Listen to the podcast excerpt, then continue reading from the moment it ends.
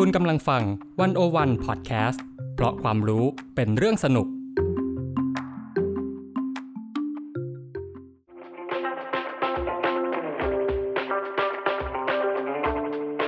อาเซียนบอกมีไกด์ออกจากอาเซียนมุมเดิมๆ เข้าถึงอาเซียนมุมใหม่ๆ สนุกลึกและลับ แบบที่ไกด์สำนักไหนก็ไม่เคยพาไป กับเบนวงพันธ์อมรินเทวา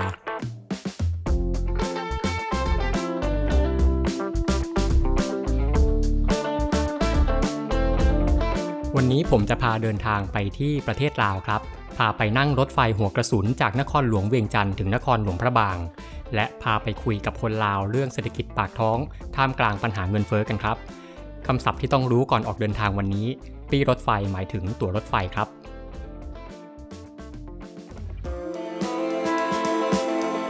สวัสดีครับ วันนี้เรากลับมาเดินทางทั่วอาเซียนกันต่อในอาเซียนบอกมีไกด์นะครับ สำหรับตอนนี้เนี่ยเราพาไปเที่ยวกันของจริงแล้วนะครับ เพราะว่าเราจัดรายการมาหลายตอนเนี่ยเรายังไม่เคยพากันไปเที่ยวจริงจังเลย เพราะว่าด้วยเรื่องของสถานการณ์โควิดนะครับพอหลายประเทศเริ่มที่จะเปิดพรมแดนหลังจากที่โควิดเริ่มผ่อนคลายเนี่ยผมก็เป็นคนหนึ่งที่พุ่งตรงไปเที่ยวต่างประเทศทันทีนะครับหลังจากที่อัดอั้นมานาน 2 ปีเลย หลายคนก็อาจจะเป็นเหมือนผมนะฮะหรือไม่เช่นนั้นเนี่ยก็คงอาจจะเริ่มได้เห็นเพื่อนๆของเรา บนหน้า Facebook บนหน้า IG เนี่ย เริ่มจะเช็คอินให้เห็นกันบ้างแล้วนะครับ ถ้าถามว่าจุดหมายปลายทางที่ไหนที่เราเห็นบ่อยๆ ที่เราเห็นเพื่อนเช็คอินกัน หรือว่าเราเห็นคนรอบตัวเราหลายคนไปเนี่ย ก็จะมีอยู่ประเทศหนึ่งที่ผมเชื่อว่าก็น่าจะได้เห็น ก็ไม่ใช่ที่ไหนอื่นไกลนะครับ นั่นก็คือประเทศลาวนั่นเอง บ้านใกลเดือนเคียงเรานี่เองนะครับ มีอยู่หลายๆเหตุผลที่ทำให้ทำไมลาวถึงเป็นที่นิยมหลังจากโควิด เหตุผลแรกเลยก็คือว่าอะไม่ซับซ้อน เป็นประเทศที่ใกล้ ๆ นะครับ เราเดินทางไปได้ง่าย รวมถึงว่าเรื่องของข้อจำกัดในการข้ามพรมแดนอะไรต่างๆ เนี่ยก็อาจจะไม่ได้ยุ่งยากมากเมื่อเทียบกับอีกหลายประเทศ อันนี้เหตุผลหนึ่ง ขณะที่อีกเหตุผลหนึ่ง อันนี้สำคัญเลยที่ว่าทำไมคนอยู่ๆถึงไปลาวกันเยอะช่วงนี้ ก็คือตัวของรถไฟหัวกระสุนนะครับ หลายคนไปเนี่ยอยากไปสัมผัสประสบการณ์ใหม่เมื่อก่อนเราไปลาว นะครับบางคนอาจจะเคยไปบ่อยอยู่แล้ว บางคนโดยเฉพาะอาจจะเป็นคนที่อยู่ภาคอีสานนะครับอาจจะเคยข้ามไปข้ามมากันบ่อยอยู่แล้ว แต่ว่าเมื่อก่อนเนี่ยเวลาเดินทางในลาวเนี่ยคุณจะต้องอสมมติยิ่งเดินทางไกลๆเนี่ยจะต้องนั่งรถตู้หรือว่านั่งรถอะไรก็แล้วแต่ไปนะครับแต่ว่าทีนี้เนี่ยพอมีรถไฟแล้วเนี่ยคนก็อยากจะไปลองนะว่าเฮ้ยมันเร็วจริงไหมนะครับสะดวกจริงไหมสะดวกสบายจริงไหม หลายคนก็อยากไปลองสัมผัสประสบการณ์ตรงนี้นะครับ รถไฟขบวนนี้เนี่ยเพิ่งเปิดให้บริการเมื่อวันที่ 3 ธันวาคมปี 2021 ก็คือไม่ถึงปีนะครับ เมื่อปลายปีที่แล้วนี้เอง หลายคนก็อยากจะลองไปสัมผัสดูโดยที่ไม่ต้องบินไปไกลถึงจีนหรือญี่ปุ่นใช่ไหมคืออะอย่างจีนตอนนี้น่าจะอีกนานเลยกว่าจะได้ไป หรือญี่ปุ่นก็ กำลังจะเปิดเร็วๆนี้นะครับที่ผ่านมายังไม่เปิดอะก็ไปลาวก่อนละกันนะครับไม่ต้องไปไกลถึงตรงนั้นและตอนนี้เพื่อนบ้านเราใกล้ๆ เรามีรถไฟแล้วเราไปนั่งตรงนี้ก็ได้ เราข้ามพรมแดนไปแป๊บเดียว ก็ได้นั่งรถไฟตัวนี้แล้วนะครับก็ปฏิเสธไม่ได้เลยว่าตั้งแต่หลังผ่านพ้นสถานการณ์โควิดมาเนี่ยรถไฟหัวกระสุนตัวนี้ครับได้กลายเป็นจุดขายที่ดึงดูดนักท่องเที่ยวทั้ง ในประเทศลาว แล้วก็รวมถึงในต่างประเทศเองนะครับ คนไทยนี่ก็เยอะ อย่างที่หลายคนอาจจะเคยเห็นภาพตามไวรัลคลิปต่างๆ ที่เราจะเห็นในช่วงเทศกาลที่ว่าหน้าสถานีรถไฟเนี่ยมีคนที่ไปต่อคิวกันแบบแน่นขนาดเลยนะครับก็หลายคนก็ไม่อยากพลาด ผมเองก็เหมือนกันนะครับ ผมก็พลาดไม่ได้ ก็ได้มีโอกาสไปนั่งรถไฟหัวกระสุนนี่แหละ ในช่วงประมาณปลายเดือนสิงหาคมที่ผ่านมานะครับ โดยนั่งจากนครหลวงเวียงจันทร์ซึ่งเป็นเมืองหลวงของลาว ไปยังนครหลวงพระบางนะครับ ซึ่งเป็นอีกหนึ่งเมืองใหญ่ แล้วก็เป็นเมืองท่องเที่ยวที่สำคัญของลาวด้วยนะครับสำหรับการเดินทางครั้งนี้นะครับ ไม่ใช่เป็นการไปเที่ยวด้วยตัวเอง แต่ว่าเป็นกิจกรรมหนึ่งของหลักสูตร มองจีนยุคใหม่ ความท้าทายที่สื่อไทยควรรู้ปีที่4นะครับซึ่งจัดโดยสมาคมนักข่าว นักหนังสือพิมพ์แห่งประเทศไทย อาจจะสงสัยว่าเอามองจีนทำไมไปลาวนะครับ ก็เพราะว่าช่วงนี้เนี่ยจีนกำลังปิดพรมแดนอยู่ทำให้คณะเรานะครับ หลักสูตรเราเนี่ยไม่สามารถที่จะเดินพาเดินทางไปที่ประเทศจีนได้ ก็เลยอะเอาเป็นว่าพาไปดูการลงทุนของจีนที่อยู่ในอาเซียนละกันนะครับ ก็เลยไปที่ลาว ซึ่งไฮไลท์ของทริปนี้เนี่ยก็คือรถไฟเนี่ยแหละครับที่จีนเข้ามาลงทุน ผมกลับมาแล้วเนี่ยก็เลยอยากเอามาเล่าสู่กันฟังกันนะครับ ก็จะกลับมารีวิวแบบจัดหนักจัดเต็มกันเลยว่า ประสบการณ์นั่งรถไฟหัวกระสุนครั้งแรกในลาวเป็นยังไงบ้าง แล้วก็รวมถึงจะพาไปคุยกับคนลาวกันด้วยนะครับ ว่าเขาคิดเห็นยังไงกับรถไฟ มันได้ช่วยให้ชีวิตความเป็นอยู่เขาช่วยให้ปากท้องเขาดีขึ้นได้มากขนาดไหน แล้วก็พูดถึงเศรษฐกิจเนี่ยโอเคด้านหนึ่งมันมีโอกาสจากรถไฟ แต่ว่าอีกด้านหนึ่ง คนลาวตอนนี้กำลังเจอกับปัญหาเงินเฟ้อนะครับ หลายคนอาจจะเห็นข่าวเนี่ย แล้วคนลาวเขามีชีวิตความเป็นอยู่ เขามีปากท้องเป็นยังไงในช่วงนี้นะครับ ผมก็ไปคุยมา แล้วอาเซียนบะมีไกด์ก็จะมาเล่าทั้งหมดนี้ให้ฟังครับ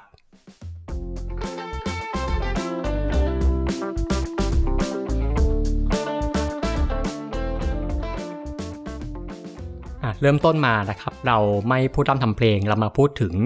การนั่งรถไฟเลยนะครับนี่ผมเล่าตั้งแต่แรกเลยเนาะตั้งแต่ที่เดินทางจากกรุงเทพไปเลยนะครับฟังเพลินๆนะครับเหมือนฟังเป็นรีวิวท่องเที่ยวไม่ซีเรียสมากสำหรับพอดแคสต์ตอนนี้นะครับคณะของเราเนี่ยเราเดินทางจากกรุงเทพนะครับจากสนามบินดอนเมือง ไปลงที่สนามบินอุดรธานี แล้วก็เราก็นั่งรถต่อไปยังจังหวัดหนองคายเพื่อที่จะข้ามพรมแดนนะครับ แล้วเราก็ไปถึงที่นครหลวงเวียงจันทร์ ซึ่งคณะของเราเนี่ยได้อยู่ในนครหลวงเวียงจันทร์อยู่ 2 คืนนะครับ ก่อนที่จะไปขึ้นรถไฟ ขณะที่ใน 2 คืนที่ผ่านมานะครับที่ที่เราอยู่ในเวียงจันทน์เนี่ยในระหว่างนั้นนะครับ เราก็มีโอกาสได้พูดคุยกับหลาย ๆ หน่วยงาน โดยเฉพาะหน่วยงานที่มีความเกี่ยวข้องกับโครงการรถไฟลาวจีนนะครับ ไม่ว่าจะเป็นตัวแทนของบริษัทรถไฟลาวจีน ก็คือบริษัท Lao China Railway Company Limited นะครับซึ่งเป็นบริษัทที่ดูแลโครงการนี้โดยตรง รวมถึงกรมรถไฟลาวด้วยของรัฐบาลลาวนะครับที่เรียกว่ารถไฟลาวจีนเพราะอะไรก็เพราะว่าหนึ่งเลยคือจีนเป็นผู้ลงทุนใหญ่ของโครงการนี้นะครับแล้วก็รวมถึงว่าเส้นทางรถไฟนี้เนี่ยเอาเข้าจริงคือไม่ได้สิ้นสุดอยู่แค่ในลาวเท่านั้นนะครับแต่ว่าทางรถไฟเนี่ยโอเค เริ่มจากนครหลวงเวียงจันทน์มันไปสิ้นสุดอยู่ที่นครคุนหมิง ของประเทศจีน เพียงแต่ว่าตอนนี้เนี่ยถ้าเกิดว่าเป็นนักท่องเที่ยว เรายังสามารถเดินทางได้เฉพาะสถานีที่อยู่ในประเทศลาวเท่านั้นนะครับ เรายังข้ามไปจีนไม่ได้ เพราะว่าตอนนี้ด้วยว่าจีนยังมีมาตรการของซีโร่โควิด policy อยู่ทำให้ยังปิดพรมแดนทำให้เรายังไม่สามารถข้ามพรมแดนไปท่องเที่ยวที่จีนได้ รวมถึงคนจีนก็ยังนั่งรถไฟมาลาวยังไม่ได้ในตอนนี้นะครับใน 2 วันนี้เนี่ยเราได้ไปคุยกับหน่วยงานเหล่านี้นะครับว่าที่ผ่านมาเนี่ย ผลการดำเนินงานเป็นยังไงนะครับ มีความคุ้มค่าไหมนะครับ เจอปัญหาเจอข้อติดขัดอะไรบ้าง รวมถึงว่าจะมีแผนในอนาคตเนี่ยยังไงบ้าง ซึ่งตรงนี้ผมจะไม่เล่ารายละเอียดในตอนนี้นะครับ แต่ว่าจะชวนให้ไปอ่านในบทความบทความหนึ่ง ซึ่งผมเขียนไว้ ทางเว็บไซต์ d 1 1 w o r l d นะครับ บทความนี้ชื่อว่า คุ้มไหมจ่ายหนี้ไหวไหม มีแผนพัฒนาอย่างไรนะครับ เปิดใจหน่วยงานผู้รับผิดชอบรถไฟลาวจีน ไปอ่านกันได้นะครับ หรือว่าถ้าไม่ชอบอ่านฟังก็ได้ในพอดแคสต์ ผมก็เอาตรงนี้มาเล่าเหมือนกัน ก็คือในรายการ One-O-One In Focus นะครับ ในหัวข้อ โอกาสและความท้าทายบนเส้นทางรถไฟลาวจีนอะช่วงโฆษณาจะไม่หมดนะครับ รายการเราเนี้ยเอาเข้าจริงเราเคยจัด ในเรื่องรถไฟลาวมาแล้วอยู่ตอนหนึ่ง แต่ว่านั่นเป็นรายการ edition พิเศษของเรานะครับอาเซียนเหมือนไกล X กริดเลิศใน episode ที่ 4 เนี่ย เรามีชื่อหัวข้อว่ารถไฟลาว mega project โดยทุนต่างชาติ ดีหรือไม่ดีอย่างไรนะครับ ถ้าเกิดว่าอยากฟังในแง่มุมของเศรษฐกิจ ในแง่มุมวิชาการเนี่ยไปฟังในตอนนั้นได้นะครับ ฟังประกอบกันได้ แต่พอดแคสต์เราตอนนี้เนี่ย ไม่วิชาการมากนะครับ เราสบายๆ เราเน้นพาเที่ยวแล้วกัน เราข้ามช็อตไปที่ตอนขึ้นรถไฟเลยนะครับ ในวันที่เราขึ้นรถไฟเนี่ยตอนนั้นคณะได้จองเที่ยวรถไฟของเราไว้ในเวลา 7นาฬิกา30 นาที7โมงครึ่งนะครับ แต่มีข้อแนะนำนะฮะว่าเราควรจะไปถึงก่อนเวลาขึ้นรถไฟเนี่ยประมาณ 1 ชั่วโมง เพราะว่าอะไรก็เพราะว่าคนเนี่ยจะค่อนข้างเยอะ แล้วมันจะต้องมีกระบวนการที่ว่าอาจจะต้องต่อคิวมันจะเป็นการต่อคิว ตรวจเอกสารนะครับ ตรวจตั๋ว ตรวจพาสปอร์ตตรวจสัมภาระต่อคิวขึ้นรถไฟเนี่ยมันมีกระบวนการของมันอยู่ เพราะฉะนั้นเขาแนะนำให้ไปถึงก่อนเวลาเที่ยวรถไฟเราเจ็ดโมงครึ่งแปลว่าอะไรแปลว่าเราต้องไปถึงที่สถานีเนี่ยควรจะไปถึงสักหกโมงครึ่งนะครับซึ่งเช้ามาก แล้วอีกอย่างหนึ่งเนี่ย คือสถานีรถไฟเวียงจันทน์นะครับ คือค่อนข้างจะอยู่ไกลจากตัวเมืองมากพอสมควรนะ คืออยู่ห่างไปประมาณ 10 กิโลเมตร การเดินทางเนี่ยก็อาจจะไม่ได้สะดวกขนาดนั้นนะครับ มันไม่ได้มีระบบอ่าโอเค มันมีหลายระบบขนส่งสาธารณะ แต่ว่าถ้าจะให้สะดวกเนี่ยก็อาจจะต้องนั่งรถไป หรือว่าอาจจะต้องนั่ง3ล้ออะไรอะไรต่างๆไปนะครับสำหรับคณะของเราเนี่ยเราก็เดินทางด้วยด้วยรถบัสไปนะครับ ก็ใช้เวลาประมาณครึ่งชั่วโมง จากตัวเมืองเวียงจันทร์ไปยังสถานี และยังต้องเผื่อเวลารถติดเผื่อเวลากินข้าวนู่นนี่อีกนะครับทำให้วันนั้นเนี่ยตื่นเช้ามากตื่นตีห้านะครับก็ไปไปกันแบบงงเงียนะแต่ว่าสุดท้ายโอเคคณะเราก็ไปถึงที่สถานีตามกำหนดการนะครับ ก็มีเวลาอยู่ก็ได้เดินเล่นได้เดินถ่ายรูปกันที่หน้าสถานีนะครับอะผมก็เดินดูเดินเซอร์เวยดูก็จะเห็นเห็นบรรยากาศอะไรต่างๆ ก็จะเห็นว่าที่หน้าสถานีเนี่ยมีของขายนะครับมีหาบเร่แผงลอยเนี่ย ขายอาหารขายเครื่องดื่มกันเยอะแยะมากมาย แล้วก็รวมถึงก็จะมีบริการนะครับรถรับส่งต่างๆ มีวินมอเตอร์ไซค์มีรถสามล้อรถตู้อะไรต่างๆเนี่ยที่เป็นการรับส่งระหว่างสถานีกับระหว่างตัวเมืองนะครับ มันก็สะท้อนว่าเส้นทางรถไฟสายนี้เนี่ยได้เพิ่มช่องทางอาชีพ ได้เป็นการสร้างโอกาสทางอาชีพ และโอกาสทางเศรษฐกิจใหม่ๆ ให้กับคนลาวในระดับหนึ่งเลยนะครับ ผมก็ลองได้เรียบเคียงคุยกับพ่อค้าแม่ค้าแถวนั้นดู เขาบอกว่าพอมีสถานีรถไฟนี้เกิดขึ้นมาเนี่ยเขาขายดีขึ้นมากเลย เพราะว่าแต่ละวันนะครับมีนักท่องเที่ยวเดินทางมาก็เยอะ เพราะฉะนั้นการที่เขาามาตั้งแผงลอยขายของหน้าสถานีเนี่ยทำให้เขามีโอกาสได้ขายของเยอะขึ้นมากนะครับปากท้องเศรษฐกิจอะไรเขาเขาถือว่าช่วยได้เยอะมากเลยนะฮะโอเค เราเดินข้างนอกระดับหนึ่งนะครับ เข้าไปตัวอาคารนิดหนึ่งนะฮะไอตัวของสถานีตัวทางเข้าเนี่ยอยู่ตรงกลาง ถ้าเกิดว่าขยับมาทางด้านขวาเนี่ยจะมีห้องเล็กๆอยู่ห้องหนึ่งเขียนว่าบ่อนขายปี้นะครับแปลว่าอะไร ถ้าบ่อนเนี่ยภาษาลาวก็คือสถานที่ ส่วนคำว่าปี้เนี่ยของเขาแปลว่าตัว๋ว ก็แปลว่าห้องขายตั๋วที่ขายตั๋วนะครับ ผมก็เข้าไปดูนิดนึงนะฮะก็เจอว่ามีคนต่อคิวกันแบบหนาแน่นเลยทีเดียว สำหรับการขายตั๋วรถไฟลาวเนี่ยนะครับคือไม่ได้เปิดทั้งวันนะฮะแต่ว่าเปิดแค่วันละ 3 รอบ รอบอะไรบ้าง รอบเช้านะครับคือเวลา6โมง50 ถึง 10 โมง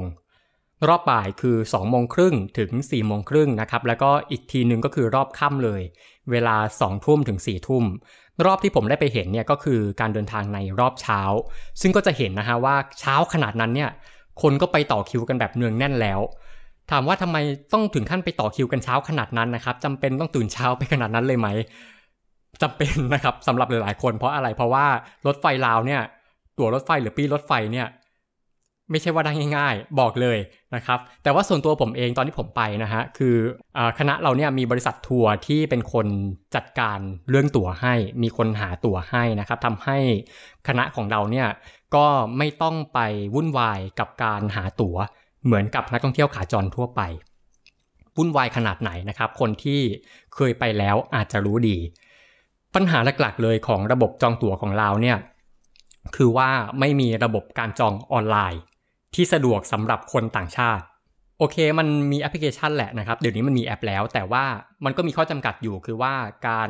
จะจองตั๋วในแอปเนี่ย มันต้องลงทะเบียนด้วยซิมโทรศัพท์ในเบอร์ของเราเท่านั้น รวมถึงว่าในช่องที่ให้กรอกที่อยู่สำหรับการจัดส่งตั๋วเนี่ย ต้องเป็นที่อยู่ในประเทศลาวเท่านั้น ก็แน่นอนว่าทำให้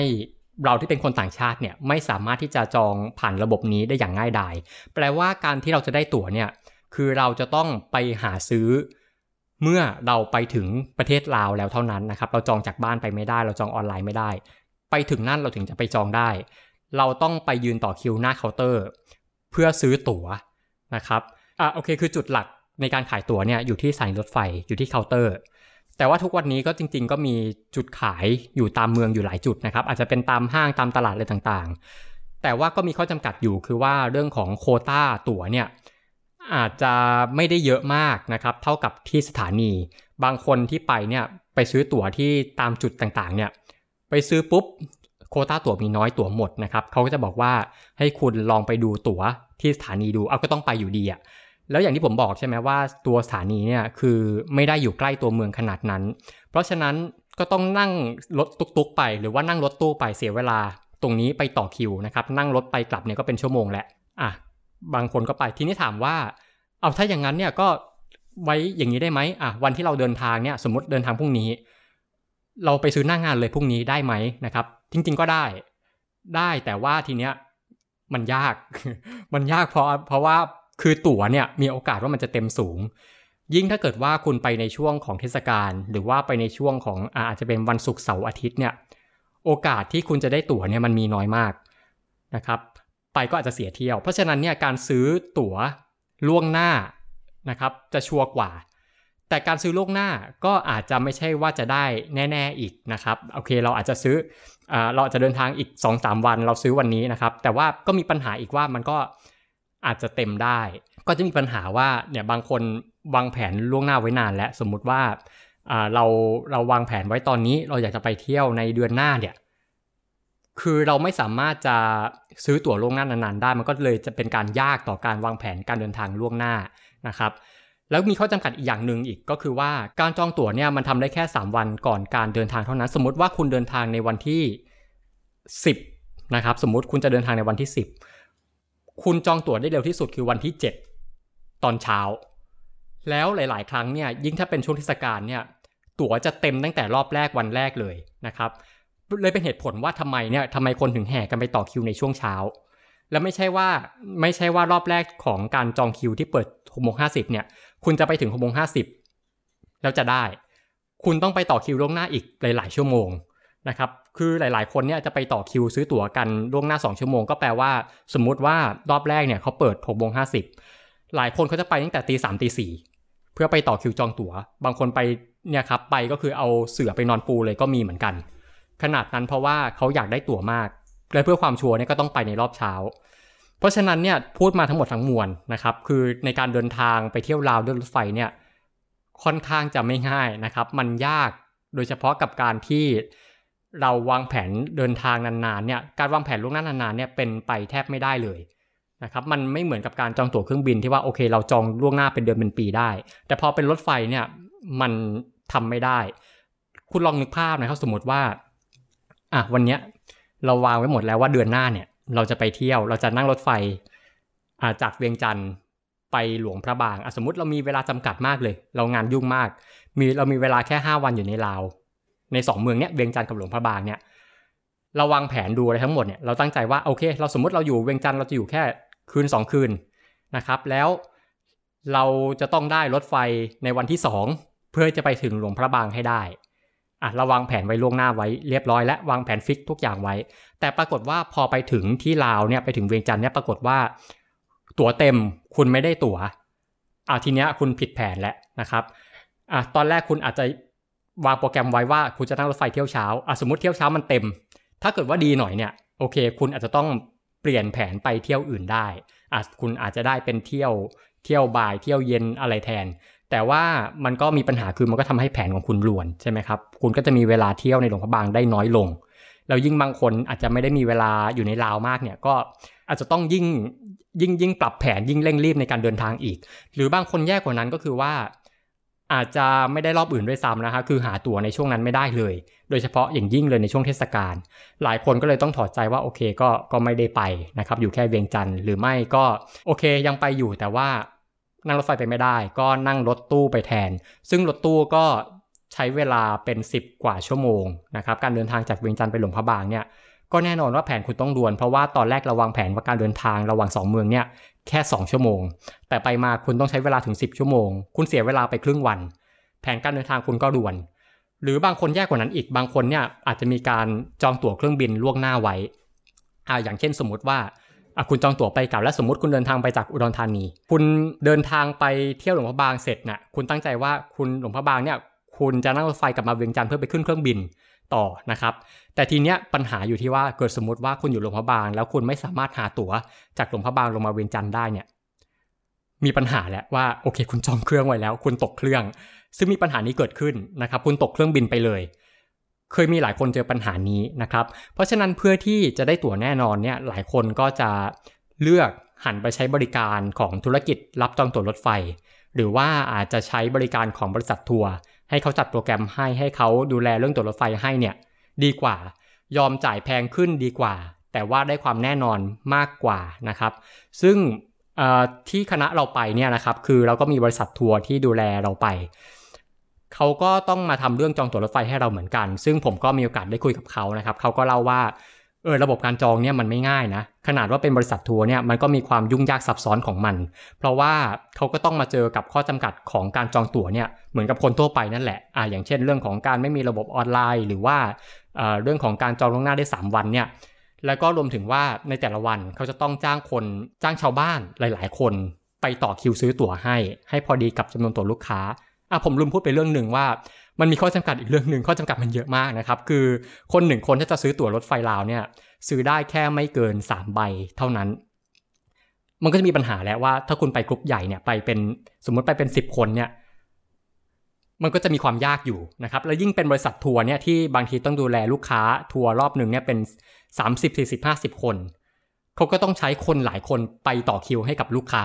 นะครับบางวันก็ต้องจ้างเป็น 10-20 คนก็มีเหมือนกัน ผมเล่าเรื่องนี้ไว้อย่างละเอียดนะครับในบทความบทความหนึ่งของวันโอวันในบทความชื่อว่า ธุรกิจรับจองตั๋วรถไฟ โอกาสเศรษฐกิจใหม่จากรถไฟลาว กับแผนธุรกิจสุดโอลหม่านในวันที่ยังจองออนไลน์ไม่ได้นะครับรวมถึงในรายการ InFocus ตอนล่าสุดเนี่ยก็มีพูดถึงเรื่องนี้อยู่ในในส่วนหนึ่งนะครับ ก็ไปอ่านละเอียดตรงนั้นกันได้นะครับ ในตอนนี้อาเซียนบอมไกด์ของเราอาจจะไม่ได้พูดละเอียดในส่วนนี้มากนะครับ หรือบางคนเนี่ยโอเคอาจจะ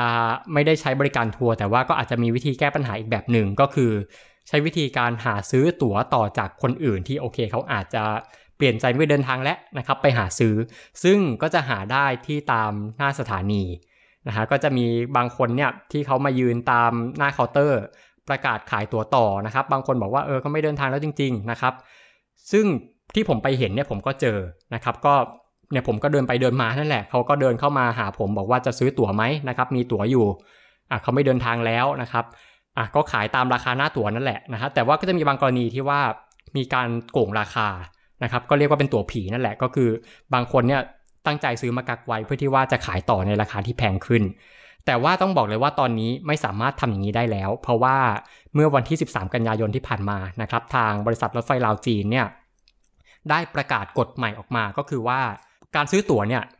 จะต้องแสดงตัวตนอะต้องแสดงเอกสารแสดงพาสปอร์ตนะครับจริงๆทำมาตั้งนานแล้ว แต่ว่าทีเนี้ยประเด็นก็คือว่าต่อไปเนี้ย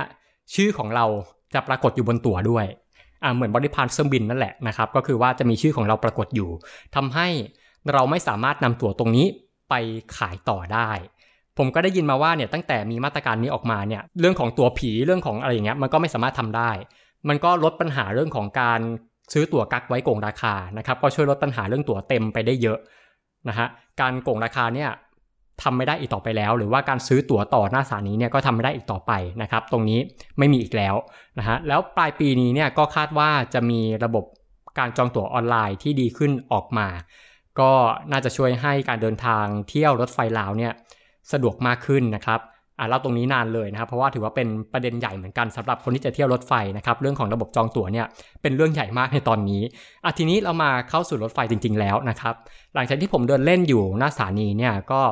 โอเค ถึงเวลาแล้วนะครับ คณะเราก็เรียกอะก็มีการต่อแถวเข้าสู่สถานีรถไฟนะครับ ก็กระบวนการคล้ายสนามบินเลย ก็คือคุณจะต้องโชว์ตั๋วโชว์พาสปอร์ตให้กับเจ้าหน้าที่อะเขาก็จะตรวจเสร็จแล้วก็เข้าไปอีกด่านหนึ่งนะฮะก็จะมีการนำสัมภาระ เข้าไปยังเครื่องสแกนนะครับก็เหมือนเครื่องบินนั่นแหละนะฮะเหมือนสนามบินนั่นแหละ แต่ก็จะมีความงงงวยอยู่ระดับหนึ่งเพราะอะไรเพราะว่าบางคนจะโดนยึดของเหลวบางอย่างเอออย่างเช่นสเปรย์แอลกอฮอล์หรือว่าบางคนโดนยึดขวดเบียร์ขวดเหล้าอะไรเงี้ยครับก็จะมีปัญหาตรงนี้ขณะที่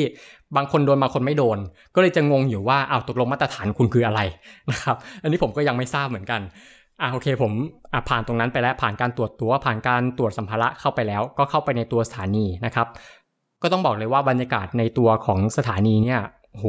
อลังการนะครับโอดโถงมากมีที่นั่งเยอะแยะนะฮะทุกอย่างเนี่ยดูใหม่เอี่ยมหมดนะครับแล้วก็อะเราก็นั่งเล่นเดินเล่นอยู่ในนั้นแป๊บหนึ่งนะฮะก่อนที่รถไฟเนี่ยก็จะแล่นเข้ามาก่อน7จ็ดโมงครึ่งเพียงไม่นานนะครับเจ็ดโมงครึ่งคือเวลาที่เราเดินทางออกเนาะอะรถไฟก็แล่นเข้ามาอะเขาก็เริ่มปล่อยให้คนทยอยกันต่อคิวเข้าสู่ชันชาลานะฮะโอเค ประตูก็เปิดขึ้น อ่าเราก็เดินกันเข้าไปนะครับ แต่ละคนก่อนจะขึ้นรถไฟเนี่ยก็ตามธรรมเนียมนะครับ ก็ถ่ายรูปกันก่อนนะครับเซลฟี่ก่อนอ่าก่อนขึ้นสู่ขบวนรถไฟนะฮะอะทีนี้อ่าเซลฟี่เสร็จถ่ายรูปอะไรเสร็จเนี่ยก็ถึงเวลาขึ้นรถไฟ ซึ่งบนตั๋วของเราเนี่ยอ่ามันจะมีการระบุที่นั่งกับตู้ที่นั่งไว้ชัดเจนอยู่แล้วนะฮะไม่ใช่ว่านั่งตรงไหนก็ได้ ไม่ใช่ว่าถึงนั่งตรงไหนก่อนได้ก่อนไม่ใช่ บนตั๋วมีอยู่แล้ว เราต้องนั่งตามที่นั่งของเรานะครับ แต่ทีนี้กระบวนการเข้าสู่ที่นั่งเนี่ยก็จะมีความวุ่นวายของมันอยู่ระดับหนึ่งไม่ระดับหนึ่งแหละเยอะเหมือนกันนะครับโอเคอะอย่างแรกเลยก็คือว่าอะในรถไฟเนี่ยเรานึกภาพนะฮะมันก็จะมีหลาย ๆ ตู้ใช่ไหมอะตู้หนึ่งตู้สองตู้สามตู้สี่ทางขึ้นแต่ละตู้จะมีสองฝั่งอ่ามีฝั่งซ้ายมีฝั่งขวานะฮะอ่าทีเนี้ยปัญหาคือเราจะไม่รู้ว่าที่นั่งของเราเนี่ยอยู่ด้านไหนของตู้กันแน่อะสมมติถึงผมได้ที่นั่งเบอร์สี่ นะครับ แต่ปรากฏว่าผมไปขึ้นทางฝั่งท้ายนะฮะไปขึ้นฝั่งที่นั่งแบบสามสิบสี่สิบกว่าเนี่ยนะฮะทีนี้เป็นปัญหาเพราะว่าอะไรเพราะว่าอ่าโอเค ถ้าเกิดสมมติเข้าไปคนไม่เยอะเนี่ยไม่เป็นไร แต่ถ้าสมมติเข้าไปแล้วคนเยอะเนี่ยโอ้โหทีนี้คุณเดินไกลแล้วนะครับ แล้วบางทีคนก็เดินออกันมาข้างหลังเนี่ยเราไม่สามารถที่จะเปลี่ยนฝั่งได้แล้วนะครับ คุณก็ทำอะไรไม่ได้นอกจากเดินต่อไปนะขณะที่ มันก็จะมีคนอีกฝั่งหนึ่งที่ว่าเขาขึ้นผิดฝั่งเหมือนกัน มันก็เลยมาส่วนกันแออัดกันอยู่ตรงนั้นนะฮะ คือด้วยทางเดินเนี่ยก็ไม่ได้กว้างมากนะครับ ก็มีการเดินเบียดกันอะไรนิดนึง แล้วก็รวมถึงว่าแต่ละคนก็จะมีสัมภาระกันต่างคนต่างมีนะฮะ ก็จะมีความวุ่นวายตรงนี้กว่าที่ผมจะฝ่าจากหลังตู้ไปหน้าตู้ได้เนี่ย ก็ก็เหนื่อยเลยนะครับผืดขึ้นคอเลยนะครับมีปัญหาอีกนอกจากนี้นะฮะรวมถึงว่าก็จะมีปัญหาที่ว่าโอเค บางคนไปถึงที่นั่งตัวเองแล้ว ปรากฏว่า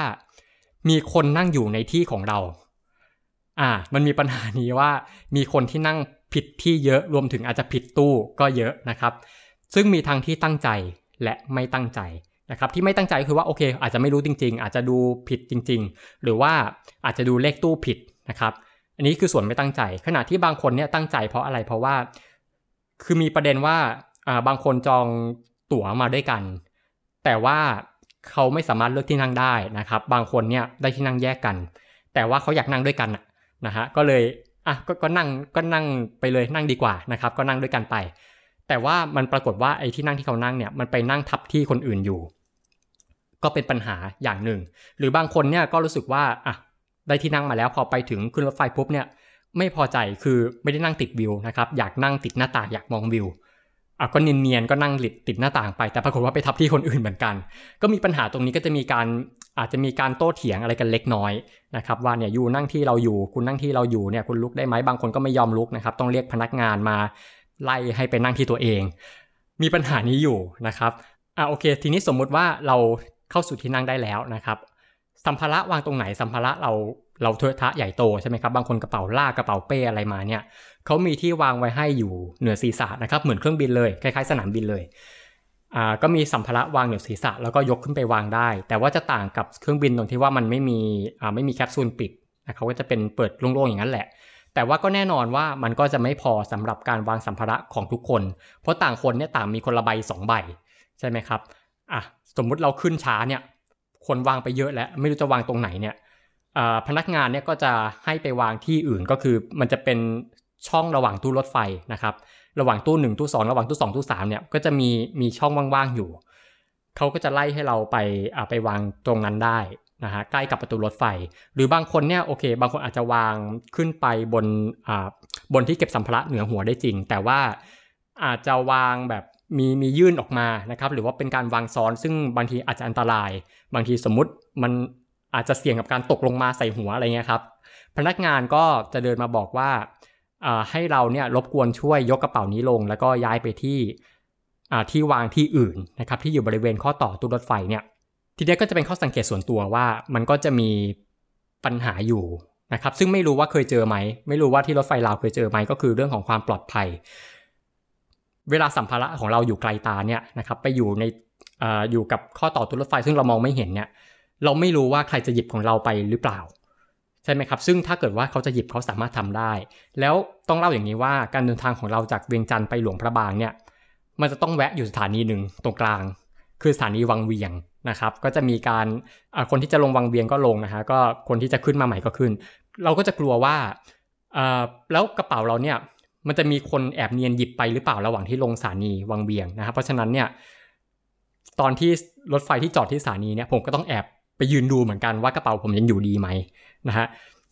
โอเค แต่สุดท้ายก็โอเคก็ยังอยู่ดี ตรงนี้ก็เป็นปัญหาหนึ่งนะครับขณะที่บางคนเนี่ยอันนี้เจอปัญหาจริงๆนะอันนี้ต้องต้องแอบเล่าให้ฟังนะครับ เป็นน้องร่วมคณะคนหนึ่งไม่บอกว่าใครนะครับเจอปัญหากระเป๋าถูกย้ายเหมือนกันนะครับ แต่ปกติเนี่ยเวลาเขาจะย้ายกระเป๋าเนี่ยเขาจะต้องบอกเรา แต่สำหรับน้องคนนั้นเนี่ยไม่มีใครบอกเขานะครับ กระเป๋าเนี่ยโดนย้ายโดยที่น้องเขาไม่รู้นะครับอ่าโดนย้ายไป ทีนี้พอถึงเวลาที่จะต้องลงสถานีหลวงพระบางนะครับ แต่ละสถานีเนี่ยรถไฟจะมีเวลาจอดให้แค่ 3 นาทีไม่เกินนี้ ไม่ช้าไม่เร็วนะครับ เพื่อที่ว่ารถไฟจะได้ไปตามตารางเวลาอะมีเวลาจอดอยู่ 3 นาทีนะครับ ทุกคนต้องรีบย้ายของย้ายอะไรออกปรากฏว่าน้องเขาเนี่ยไม่เจอของตัวเอง เพราะว่าโดนย้ายไปไหนไม่รู้นะครับ ซึ่งอะก็บอกพนักงานเดินหาเดินหาหาอะไรกันเนี่ยก็หาไม่เจอนะครับจนกระทั่งครบ 3 นาทีแล้ว ต้องลงแล้วก็ต้องลงเลยนะครับ กระเป๋าเนี่ยก็ยังหาไม่เจอจนกระทั่งน้องเขาก็กลับไปถึงโรงแรมนะครับ จนกระทั่งรถไฟไปถึงสถานีนู่นเลยไปบ่อเต็นไปถึงชายแดนจีนนู่นเลยนะครับ ก็ ทาง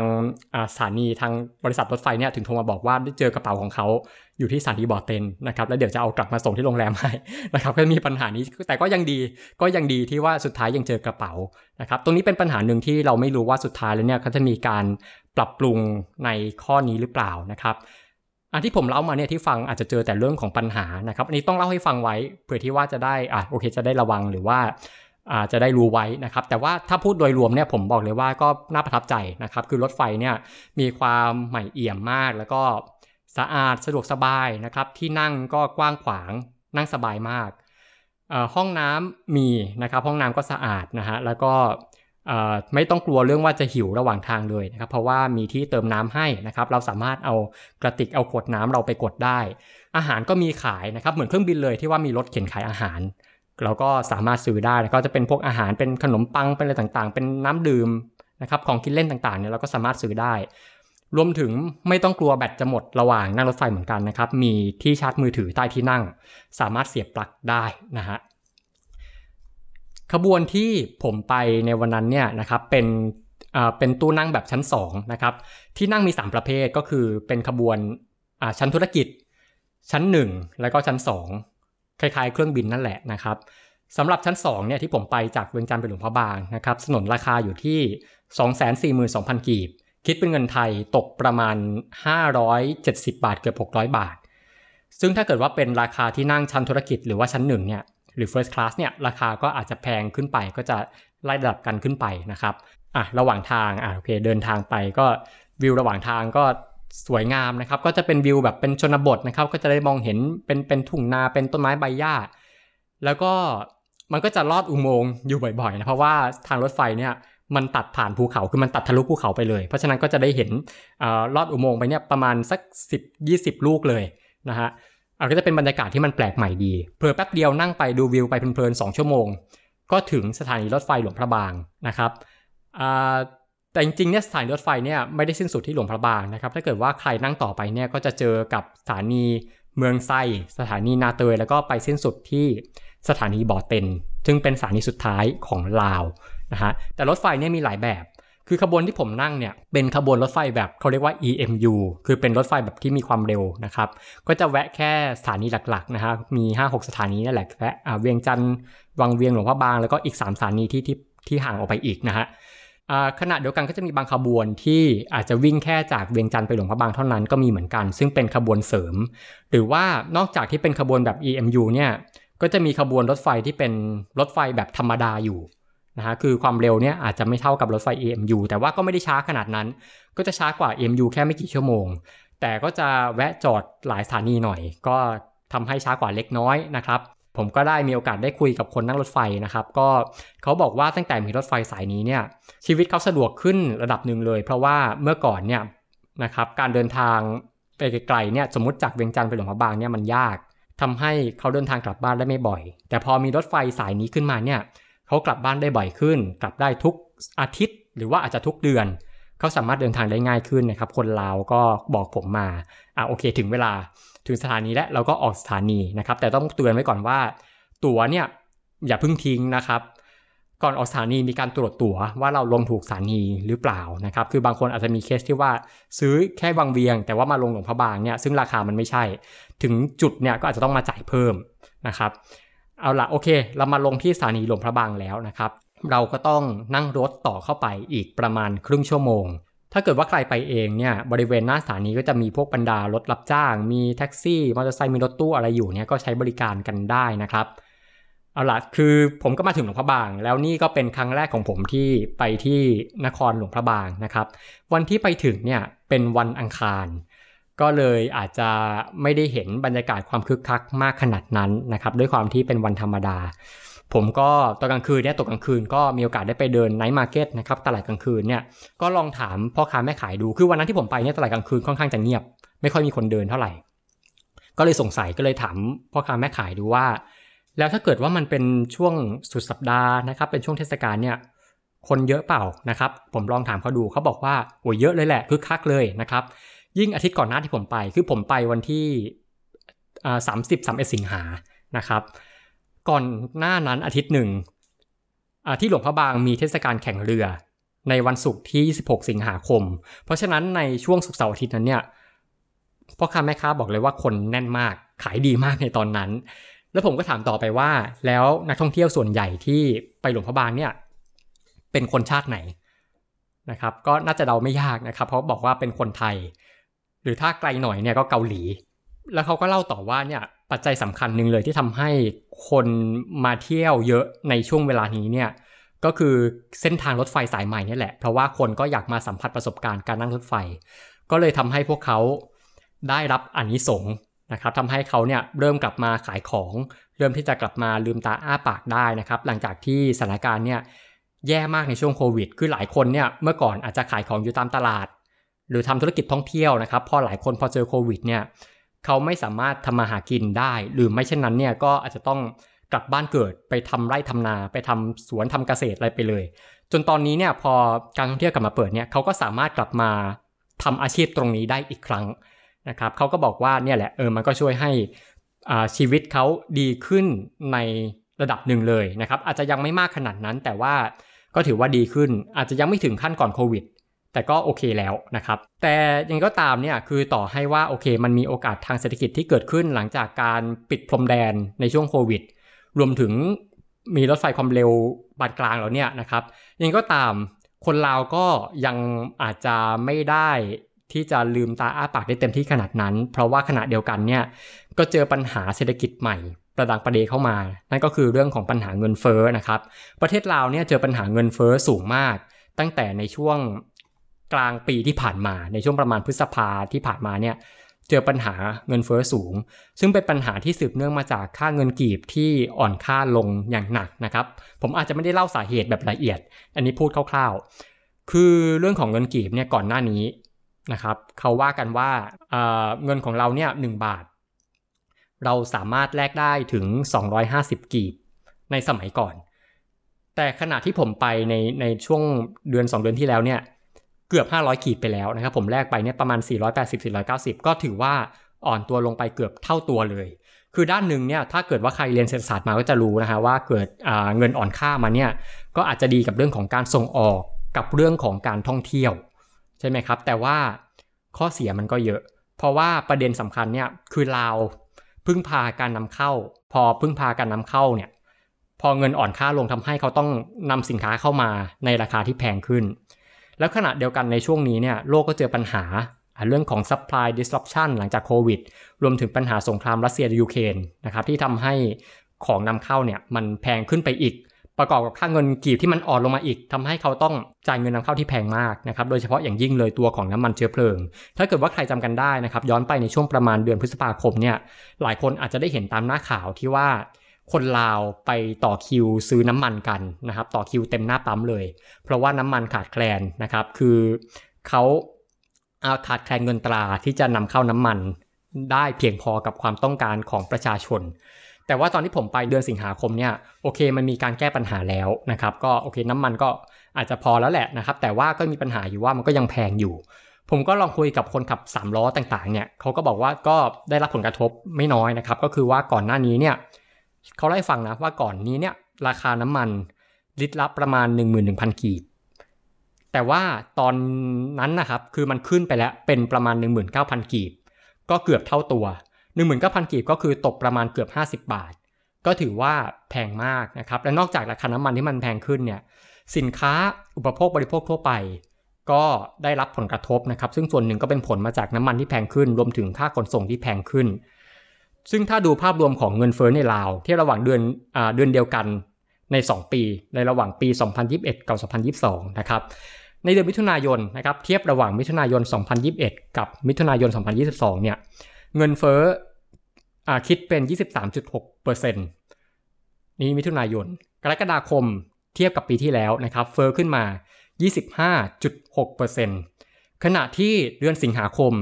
แย่กว่าเดิมนะครับเงินเฟ้อไป 30.2%โอ้ซึ่งถือว่าเยอะมากขณะที่ประเทศไทยเนี่ยอยู่ที่ 7-8%แล้วก็ว่าแย่แล้ว ของเขาพุ่งไป 20-30%เนี่ยเขาจะแย่ขนาดไหน แล้วต้องอย่าลืมว่าคนลาวเนี่ยเรื่องของอเรื่องของรายได้นะครับ เรื่องของค่าค่าแรงขั้นต่ำเนี่ยก็ไม่ได้เยอะเท่ากับไทย เพราะฉะนั้นเขาเจอปัญหานี้เนี่ยก็ถือว่าลำบากมาก ผมก็ตอนเช้านะครับก็ตอนนั้นได้ไปคุยกับตลาดกลางคืนมาแล้ว ก็ไปคุยกับพ่อค้าแม่ค้าที่ตลาดเช้าหลวงพระบางบ้างนะครับเขาบอกเหมือนกันหมดเลยว่าไอ้พวกพืชผักพวกเนื้อสัตว์ที่เขาเอามาขายกันอยู่เนี่ยก็แพงขึ้นนะเขาก็ต้องปรับราคาขึ้นตามนะครับอ่าอย่างไข่ไก่เนี่ยผมก็ถามแม่ค้าไข่ไก่นะครับเขาอ่าถามว่าเออมันแพงขึ้นขนาดไหนนะครับเขาก็เล่าให้ฟังว่าก่อนหน้านี้เนี่ยถาดหนึ่งนะครับถาดหนึ่งประมาณ 20-30 ฟองเนี่ยประมาณ 30,000กีบปลายๆเกือบเกือบสี่หมื่นนะครับแต่ว่าตอนนี้เนี่ย ขึ้นและเป็น 50,000กีบปลายปลายห้าหมื่นแปดห้าหมื่นเก้าคิดเป็นราคาร้อยประมาณ130 140บาท อ่าพ่อค้าแม่ค้าก็บอกว่าเนี่ยมันทำให้พวกเขาได้กำไรน้อยลงนะ โอเค ต่อให้จะขึ้นราคามาตามก็จริงแหละ แต่ว่ากำไรอะมันก็มันก็ส่วนต่างระหว่างต้นทุนกับกับราคาขายเนี่ย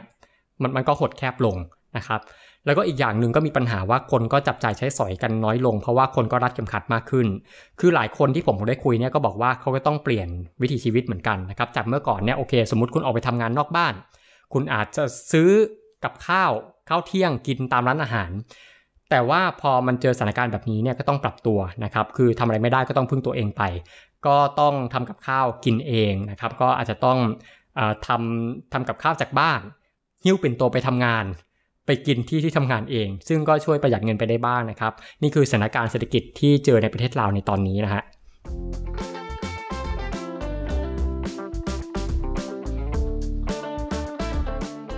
ครับแล้วมาถึงช่วงท้ายนะครับก็เราได้ฟังรีวิวประสบการณ์การเที่ยวลาวบนรถไฟบนเส้นทางใหม่แล้วเนี่ย